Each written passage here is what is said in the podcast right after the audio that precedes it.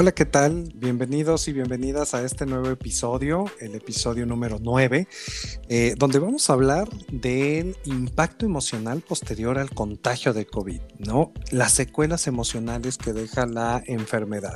Estamos hablando del escenario donde ya nos enfermamos, ya logramos superar la enfermedad y más que hablar de secuelas físicas, porque es evidente que pueden existir debido a esta enfermedad, no hablamos mucho de las secuelas emocionales el día de hoy vamos a abordarlo. Mi nombre es Israel Salazar y me acompaña como en todos los episodios mi compañera y colega Brenda Núñez. Así es, muchas gracias Israel, gracias Auditorio por acompañarnos en este nuevo episodio.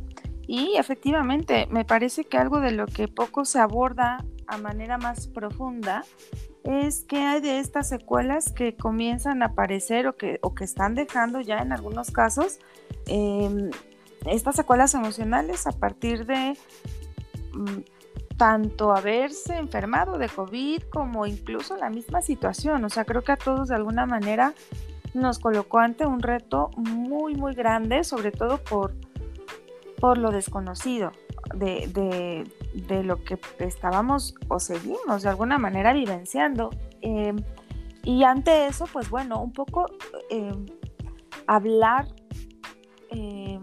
sobre, sobre qué es lo que puede estar pasando. Y que si bien de alguna manera los anteriores em, episodios, en los anteriores episodios abordamos a manera detallada, digamos, como los más importantes, no dejar de pensar em, que al final del día todo esto nos trae esta cuestión que tiene que ver con la importancia del cuidado de las emociones, del cuidado de la salud mental, porque es algo que de alguna manera eh, eh, en nuestro país no tiene, digamos, la importancia de vida. De pronto sí dejamos pasar, de pronto sí pensamos, ay, me siento triste, mañana me sentiré mejor. Y bueno, ya va así medio año que sintiéndose triste y no se está dando cuenta que puede ser eh, inicios de, por ejemplo, una depresión más profunda futuro. Entonces, bueno, sí un poco como poner un granito de arena ante esta situación de nuestra parte sería precisamente buscar hacer reflexión sobre lo importante que es, porque en algún otro momento ya también hemos comentado, em, algunas personas ya tenían ciertas afecciones a nivel emocional y esta situación eh, digamos, solo puso la cerecita del pastel. No es que se esté dando a partir de esto, más bien esto es lo que lo está detonando. Entonces pensemos un poco en esa vía, la importancia que tiene ir a terapia, por ejemplo, y que no necesariamente necesita uno sentirse al borde de del dolor y del sufrimiento para esperarse hasta ese momento y acudir a un espacio dispuesto para poder hablar. Siempre es bueno hablar. Entonces, em, un poco sí, dejar esto como a manera de, semillita, ¿no? De, de que se queden todos nosotros, pensar en esta importancia que tiene el hecho de tomar acción ante nuestra salud emocional, mental, eh, y poderlo resolver antes de que se convierta en, en un nudo ciego que, que, bueno, seguro puede tal vez este, desatarse, pero vaya, llevará un trabajo muchísimo más complejo. Así que bueno, eh, dentro de todo esto, pues eh, es mencionar cómo no solo en nuestro país, me parece que a nivel mundial, porque pues pandemia, em, hemos, hemos estado siendo testigos de cómo en ciertos países, en primer lugar, esta cuestión que tiene que ver con el, hay un virus por ahí, ¿no? ¿Y qué empezó a pasar? No sé eh, eh, si, recuerdas, Israel, esta cuestión al, al muy al inicio de, todo el mundo va por papel higiénico, eh, como a, hacer una despensa con reservas y vaya, o sea, como, como este primer momento de, de pánico, de miedo, justo compras de pánico, de pronto los anaqueles vacíos y ya parecía el fin del mundo, ¿no? Correcto. Y es como de pronto, a ver, vayamos, vayamos pensando por qué me estoy poniendo así, no hay que preguntarnos por qué me siento de esta manera. Y si es algo que no puedo controlar, pues justo ahí, entonces buscar quién me pueda ayudar a entender qué es esto que estoy sintiendo y, bueno, conforme, conforme ese fue el primer momento, ya después tuvimos un desarrollo que iba más allá del papel higiénico, por supuesto, ¿no? Pensemos en este miedo a contagiarnos, ¿no? Esta, esta situación que nos puso también como de no toco aquí, no toco allá, el gel, me lavo las manos, no salgo, no me hables, vete para allá, estornudaste, no te acerques, ¿no? Sí, o sea, como una especie de, de, hasta, hasta como... Fobia fobia, como paranoia, ¿no? De este señor que está aquí atrás en el súper seguro está enfermo y que no se me o sea, sí nos, nos desbordó a muchos de muchas maneras. Y todo esto de alguna forma está dejando una secuela, porque a lo mejor hoy no, alcanzamos a verlo de manera muy profunda, pero sí hay una preocupación en, el ámbito de la salud emocional y mental. Eh, sí hay una preocupación de que en algún momento situaciones que no se estén hoy abordando con las personas que se han llegado a sentir mal, en algún otro momento, un poco a futuro y no tan, digamos, a corto plazo, empieza a ver como más repuntas todavía de, personas con cuadros de ansiedad, pero ya mucho más agudos, ¿no? Entonces sí es algo que ha puesto en jaque, me parece, no solo a nuestro país, me parece que a nivel mundial es algo muy descuidado y que eh, de pronto se ha puesto en jaque, ¿no? ¿Qué está pasando? ¿Por qué de pronto la gente ya se enoja tan fácil? ¿Por qué uno de pronto ya, eh, las veces que uno puede salir a calle, no se encuentra a lo mejor la gente muy estresada? Bueno, pues todo esto alude a, por supuesto, esta situación, pero un conjunto más de toda la vida, lo que, lo que venimos cargando, ¿no? Entonces, bueno, a manera justo de, como decía hace un momento, dejar nuestro granito de arena, precisamente este. Que, que, haya esa curiosidad por saber, ¿y qué será eso de tomar terapia? ¿Qué se, qué se sentirá? O sea, ¿funciona o no funciona? Bueno, ya, hay como diferentes eh, técnicas y, y, diferentes corrientes ahí que se pueden trabajar, pero vaya, pues como si dejarlo como hincapié ahí puesto en la mesa, a la vista de todo el mundo, porque hoy es más que relevante pensarlo desde ahí. Hay que cuidar nuestra salud mental emocional, hay que tomar acción, hay que buscar ayuda, no debemos dejarlo a la deriva, tomar esa responsabilidad. Exactamente. Y, pues bueno, a nivel emocional, la pandemia ha planteado para todos y todas el reto de poder tolerar lo que implican diferentes emociones, ¿no? Tristeza, soledad, ansiedad, eh, miedo, ¿no? Este miedo, como decías, Brenda, de repente que estar por ahí en, en el súper si tenías que salir y ya estornudó a alguien. O sea, ya hoy el simple hecho de estornudar o de toser frente a alguien es de, te voltean a ver porque lo único que volteas a ver es, lo único que logras identificar son los ojos porque estás cubierto con, con, el cubrebocas entonces es ves los ojos y es de ¿qué estás haciendo? ¿no? O sea, ya, ya casi casi es, es, un es penadísimo toser ¿no? entonces el, el, enfrentar y tolerar todo lo que implica todo esto el miedo, el estrés, la incertidumbre frustración, impotencia ¿no? de no poder salir, de no poder hacer algo enojo, eh, eh, eh, todo esto es un vaivén de emociones que, toda la población en algún momento ya hemos experimentado, ¿no? Y, pues bueno, esto representa al final un desafío emocional que se asocia a la pandemia. Hemos estado hablando de que existen pues secuelas físicas, ¿no? De, oye, y, afecta el corazón, afecta los pulmones. ¿Y qué pasa con esta parte de, de las emociones, ¿no? ¿Dónde queda estos desafíos emocionales que se asocian directamente con, con, la pandemia. ¿No? Esta emergencia sanitaria es, es, algo que impactó y afecta a la salud mental de una gran parte de la población. Ya eh, en, los, eh, en los episodios de los inicios prácticamente hablábamos por ahí que incluso la Organización Mundial de la Salud eh, ya había aceptado que existen este tema de, de, afectaciones en la salud mental por, por, por la pandemia, ¿no? Existe por eh, personas que no lo han tenido y que ya lo tuvieron y después experimentan estas sensaciones de estrés, de ansiedad, de depresión.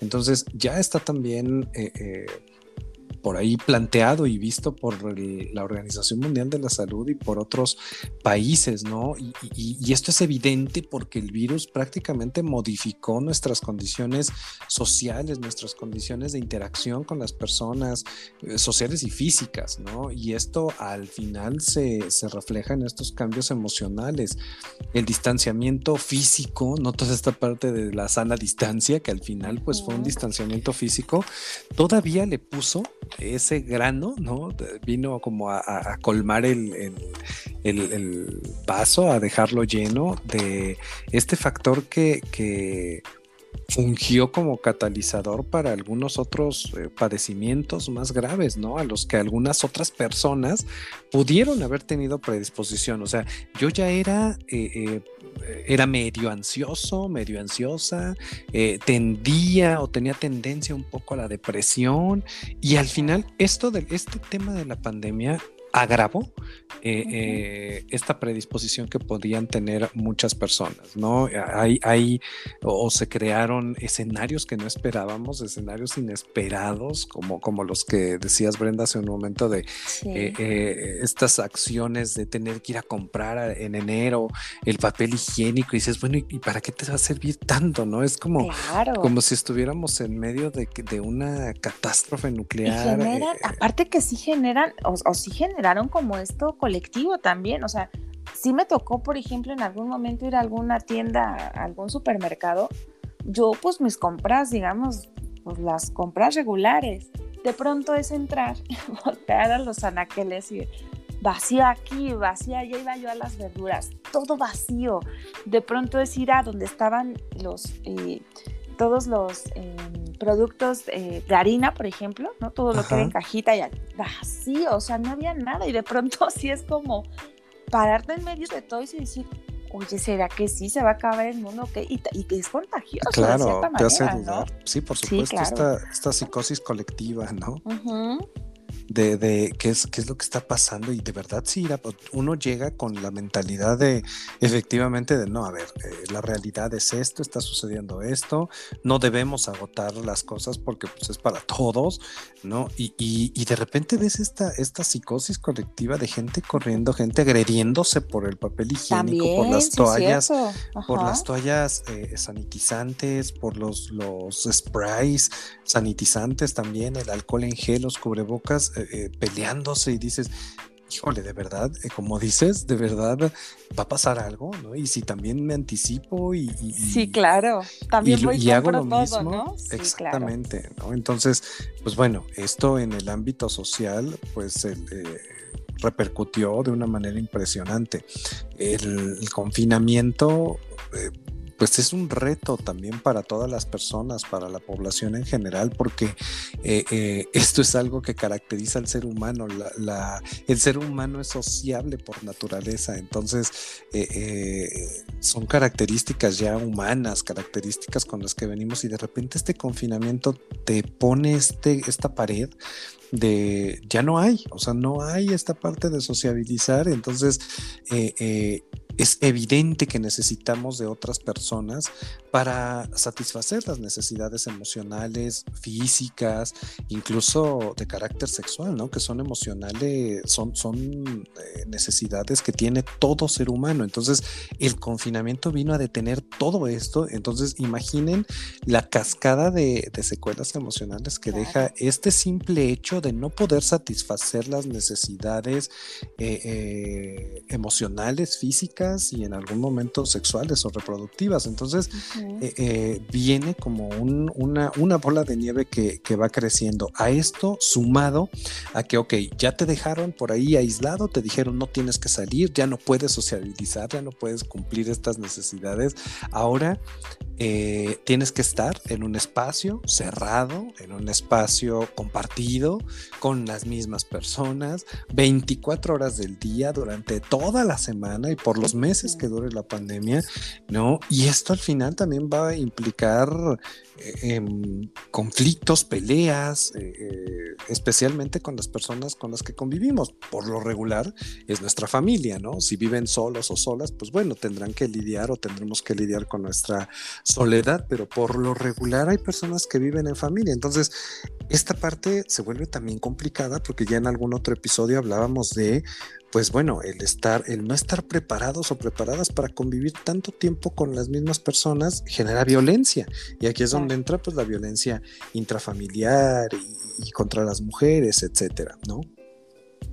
Así es. Y, bueno, em, poder, podernos situar ante, ante toda esta situación y poder también un poco distinguir con qué herramientas cuento para poder sostener eh, estados, estados que, finalmente no son sencillos de, digamos, sobrellevar o simplemente dejar pasar, porque estamos hablando de, de, padecimientos que van más allá del me voy a relajar o me voy a tomar un tecito de siete flores o no sé cuántas flores son, ¿no, Israel? Pero bueno, que va mucho más allá de eso, o sea, de pronto no nos alcanza y, y ahí justamente podernos situar nos va a ayudar a podernos preguntar o podernos plantear si necesitamos otro tipo de ayuda. Si es suficiente que, que me acompañe la familia, un poco como a ir eh, sobrellevándolo, o como, o, o, a lo mejor no, como dice Israel, ¿no? A lo mejor estoy en una, eh, eh, viviendo en un espacio en donde ya también todos estamos desbordados y hay conflicto por todas partes y, bueno, pues entonces a dónde me acerco, ¿qué hago con todo eso? Porque de pronto no solo es como con lo que a mí me está pasando. Si, si de pronto estoy viviendo en núcleo familiar y veo que a lo mejor tengo hermanos y se la pasan peleando, discutiendo, pues bueno, es también como querer un poco hacer algo con eso, ¿no? Y bueno, de pronto hasta quieres salvar el mundo. Y, y pues no.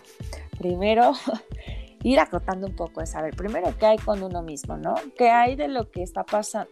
¿Qué de lo que está pasando me, me está afectando y de qué manera? ¿Cómo puedo contrarrestar? Si, si puedo contrarrestarlo haciendo otras actividades eh, que a mí me gustan mucho y con eso puedo llevarla, pues, pues bueno, ahí hay una vía, ¿no? De, de poderlo trabajar.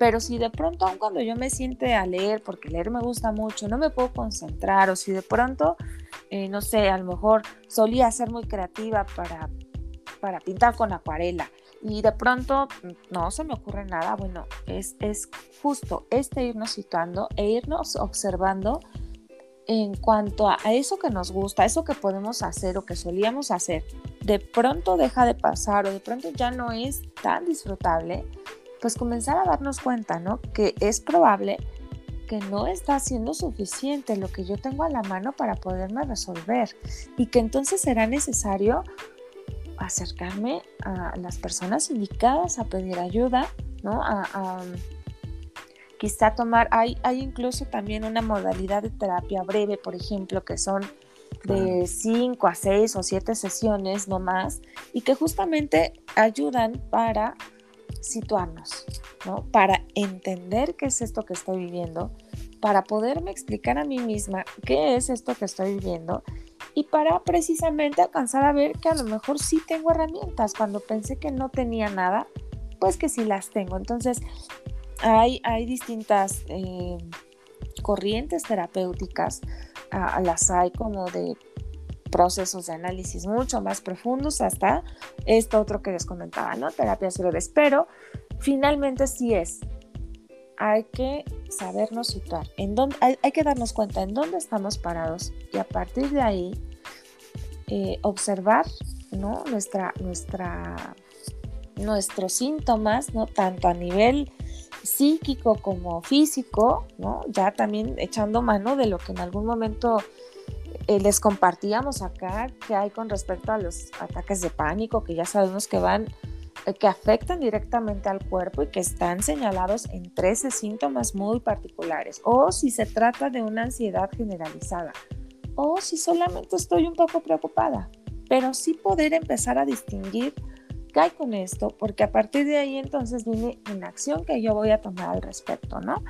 Por ahí hay, hay un artículo que em, escribe, se escribe en España en donde hablan acerca de, de los padecimientos que han estado ocurriendo a partir de, eh, de, tanto el confinamiento como el, el, haberse infectado y demás, ¿no? Y lo traigo a colación un poco porque, aunque es de España, me parece que precisamente es a nivel mundial, ¿no?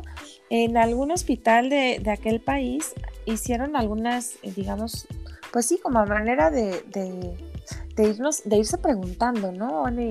ya se enfermó, ya lo van a dar de alta y qué, pasa con esa persona después, ¿no? O sea, cómo, cómo lo va tramitando, qué va haciendo, qué va sintiendo, o, qué queda como secuela ahí, ¿no? Entonces de pronto por acá mencionan entre justo lo que ya hemos hablado acá, ¿no? O sea, dentro de, de estas encuestas que hacen, las puntas principales tienen que ver con ansiedad. Es decir, eh, el primer lugar se lo está llevando la ansiedad, ¿no? Cuadros de ansiedad. Eh, dice por acá también, ¿no? Estados de ánimo este, bajos. Eh, y justo esto otro que me parece que sí es como una aportación que a lo mejor no nos haya tocado pensarla, pero que es oportuno hacerlo ahorita. Dice aquí, miedo a padecer una enfermedad grave o caer en conductas de hipervigilancia respecto a la aparición de síntomas corporales. Es decir, o sea, sí lo hemos mencionado, pero no de esta manera. Es decir, como el estar pensando, ya me voy a enfermar. ¿Y qué me pasó? Ya estornudé una vez, seguro es coronavirus. O ya tosí, o me está doliendo la garganta. Vaya, pues como esta hipervigilancia ahí instalada en todo nuestro centro, que ya no nos permita de plano dirigirnos, dirigir la atención, el pensamiento, la creatividad, el cuidado en uno mismo hacia otro lado. Todo el tiempo estar, ya me, ya me cayó una gotita de, como que alguien habló y me escupió y entonces ya me cayó aquí, ya me dio, ¿no? O está aquí en el aire flotando arriba de mí, ya me voy a enfermar. Claro, eh, viene acá otro que dice pesadillas. Estos fueron como las puntas que, que arrojó esta, esta encuesta que hacen en un hospital de España. Entonces, viene otro que son pesadillas, alteraciones del funcionamiento de la memoria, efectos sobre la atención, velocidad de procesamiento mental y la función ejecutiva. Este otro punto me pareció que justo por eso lo quise compartir miedo al estigma o a contaminar a los demás. ¿Y qué pasó también ahí muy al, muy, al inicio de la pandemia, cuando los primeros casos de Israel, no sé si tú te acuerdas que eh, primero empezó como este ataque al, al, cuerpo de, enfermeros, ¿no? Sí, claro. A, doctores, que de pronto en la calle había gente, al cuerpo médico, había gente que de pronto los veían con el uniforme y eran agresiones. Eran agresiones tremendas. o sea, todo esto eh, guiado por el miedo, no me quiero enfermar o me voy a enfermar, ¿no? Eh, que, qué horror que no se me acerque, ¿no? Este, y mejor lo voy a agredir porque no sé de qué otra forma reaccionar. Y, eso ocurrió también, bien curioso, no solo en nuestro país, que sí hubo en las noticias eh, notas precisamente sobre esto, pero se dio a nivel mundial, por allá en Argentina me tocó leer también algún caso parecido, o sea, es decir, a nivel mundial, como esta cuestión que tiene que ver con el miedo de una manera tan primitiva que no nos hace pensar ni reflexionar nada y simplemente es como este voy a actuar. Entonces, eso, por ejemplo, es algo que sí es importante revisar porque no puede ser posible, porque aunque estas personas, pensémoslo así, aunque estas personas nos infectaran, ¿yo qué derecho tengo de agredir al otro? No hay un derecho. O sea, así yo me esté muriendo de miedo, como porque yo tendría que agredir a otro. Y esa es una pregunta que estas personas que en algún momento lo hicieron, deberían estarse haciendo ahora y que finalmente no sabemos si en algún momento se lo preguntaron, pero vaya, por esa vía y también por esta otra, no sé, me tocó escuchar también incluso anécdotas de gente conocida eh, en donde no es que el vecino de enfrente ya supimos que se enfermó, ya le dio COVID, ¿no? Y ahí entonces de pronto iba la gente, también vecinos, a, este, aventar agua con cloro a, ah, la casa. Y de pronto es observarnos en estas conductas de verdad tan primigenias, tan primitivas, tan, tan fuera de la razón, que claro, es, es, es, es motivo suficiente para pensar, oye, tal vez necesitas ayuda, tal vez necesitas entender por qué estás haciendo eso. De pronto dejarlo de lado no resulta algo eh, que pueda ayudar demasiado, ¿no? Ya por acá este otro artículo habla también de otras, muchas otras cosas, pero bueno, finalmente esta, esta aportación eh, que también tiene que ver con las personas que fueron hospitalizadas, porque entonces estamos hablando también de otro tipo de padecimiento a nivel emocional y psíquico, eh, de los que estuvieron a lo mejor entubados y finalmente lograron reponerse. Ay, hay otro tipo de secuela, es decir, si nos vamos un poco a lo granular, con esto es lo que quiero, a esto es a lo que quiero llegar. Si nos fuéramos a lo granular de todas las situaciones que se han presentado con cada persona, desde que el, que perdió a alguien, el que se enfermó muy feo pero logró reponerse, el que casi pierde a su familiar, eh, el que fue agredido en la calle, e incluso pensar a lo mejor si cabe, en el que agredió. Es decir, todo esto, em, pensar que todo esto está trayendo una o que esto va a dejar después consecuencia, va a dejar consecuencia que en algún momento se va a ver. Preocuparnos hoy por nosotros mismos en ese sentido me parece fundamental, fundamental, indispensable, no dejarlo pasar si de pronto tengo estos focos de alerta que ya hemos mencionado, pensar en que necesito ayuda y hacerlo porque de verdad es algo que sí puede verse em, ya de manera más compleja en, un repunte en todo sentido y entonces pensar en, en, esta cuestión social, cómo vamos a estar a nivel social, ¿no? O sea, si es un problema, me parece que requiere nuestra atención. Exactamente. Y pues bueno, eh, no sé si quieras agregar algo más, Israel.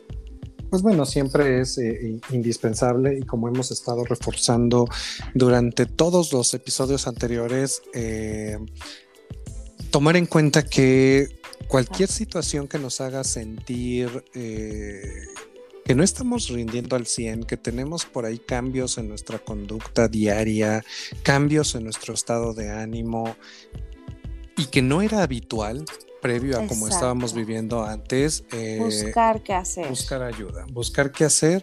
Siempre es importante eh, buscar ayuda, siempre es importante hablar eh, eh, de lo que nos está sucediendo, no guardar lo que nos está sucediendo. Digo, el confinamiento ha venido a, dejarnos estas secuelas emocionales de miedo, angustia, ¿no? Y, ya hemos hablado anteriormente de, pues, qué hacer frente a algunos cuadros eh, específicos. Sin embargo, pues, la parte de hablar, de no quedarnos callados, o no de no, no sentir que estamos solos o solas frente a esta situación, siempre es importante. Y para ello, pues bueno, hay, hay algunas líneas de apoyo que queremos eh, compartir nuevamente, reforzar con ustedes. Ya las hemos dado también anteriormente. Es, está la línea de la vida, ¿no? La línea de la vida opera de lunes a domingo, eh, las 24 horas del día, y es el 800 911 2000. Muy fácil, la línea es 800 911 2000. Ahí tenemos la línea de la vida, también el 911, ¿no? Para cualquier tipo de situación eh, eh, que se llegue a salir de nuestras manos, pues tenemos la, la, línea de, emergencia, tenemos también la línea UNAM, la línea UNAM que está por ahí eh, con apoyo de la Facultad de Psicología de la UNAM. De lunes a viernes opera la línea UNAM, de lunes a viernes de 8 de la mañana a 18 horas, de 8 a 6 de la tarde de lunes a viernes y el teléfono de la línea UNAM es 55 50 25 08 55. También tenemos por aquí Psicólogos Sin Fronteras, una línea que atiende de lunes a viernes de 8 de la mañana a 6 de la tarde. Y el teléfono de Psicólogos Sin Fronteras es 55 47 38 84 48. Repito, Psicólogos Sin Fronteras 5547 38 8448. Así es, Israel. Muchas gracias por todos estos contactos que seguramente han de servirle a alguien por ahí que nos esté escuchando. Eh, y bueno, yo también a manera de, bueno, nosotros, ¿no? A manera de también abrir un espacio de conversación, de intercambio de dudas, de comentarios, eh, de que nos compartan lo que nos quieran compartir, dejar este correo em, que también, bueno, a manera de, de también aportar desde otro lugar, eh, porque bueno, también me parece aquí importante resaltar que en muchas ocasiones de pronto no sabemos, o sea, no sé, a lo mejor sí nos sentimos mal y, y sí queremos ir a terapia. Y de pronto no sabemos a dónde, con quién, cómo es, cómo funciona, ¿no? Y ahí en ese sentido me parece que si en algún momento requieren información un poquito más a detalle, con todo el gusto del mundo nos pueden escribir, ¿no? Nosotros podemos darles un poco, abrir un poco el panorama con respecto a qué hay con, con, con esto de ir a terapia, ¿Qué, qué, por qué tengo que ir, por qué es importante, o, o, si sí quiero ir, ¿a dónde voy, no? ¿Con quién voy? Porque sobre todo, sobre todo, particularmente hoy, porque a raíz de, de esta situación eh, de contingencia, también se ha visto un incremento en, en la oferta eh, del mercado de las emociones, ¿no? Eh, se lee por ahí en algún artículo, en donde en algunas ocasiones quienes, quienes ofrecen este tipo de servicio pues bueno, no necesariamente tienen la preparación adecuada, ¿no? No tienen la formación adecuada. Y de pronto sí es muy sencillo caer en discursos en donde quizá la parte que nos anime a decir, ah, pues sí, me voy aquí o me voy allá, sea como esa promesa que va de, este, que va enfrente de todo, ¿no? Dice, no, pues sí, aquí te vas a sentir bien y, y rápido, no te preocupes. Y vaya, pues esta situación de pandemia, más allá de podernos colocar en el papel de, que nos corresponde como, como profesionistas, a muchos otros quizá que ni siquiera han, han este, avanzado por ese camino, eh, pues montar espacios, ¿no? Sobre todo que se puede hacer hasta virtual, ¿no? Montar espacios en donde no, no hay técnica, no hay, no hay ese perfil, no tienen ese perfil, vaya. Y es bien sencillo caer a lo mejor en lugares que no son los adecuados para poder trabajar eh, cualquiera que sea nuestro padecimiento. Así que bueno, en ese sentido, dejarles este correo también, digo, en otros episodios lo, lo he mencionado como manera de hacernos llegar sus dudas y demás. Y particularmente en este episodio sí me gustaría poderles compartir este correo para precisamente también eh, si quieren saber más acerca de las corrientes o tienen duda o cómo es esto o, necesitan un poco de guía, bueno, tal vez podamos eh, darles también esta, esa aportación, ¿no? Esa orientación, exactamente. Entonces el correo es forjando líderes-saludcovid.outlook.com. Excelente, Brenda, muchísimas gracias. Y pues bueno, nos despedimos de este episodio. Les agradecemos muchísimo la atención, les agradecemos mucho su escucha. No olviden compartirnos también, muchísimas gracias. Y pues bueno, nos vemos en el siguiente episodio, episodio número 10, donde estaremos hablando de cómo 10 y final. 10 y final, exactamente. Así es. Ya nuestro episodio final, cómo enfrentar la negativa de familiares que no quieren aplicarse la vacuna, ¿no? Ya salió, tenemos una... Que ya está de moda. Una luz a final del túnel y de repente nos dicen no me quiero vacunar, ¿no? Entonces, no olviden escucharnos por ahí en el episodio número 10 y final.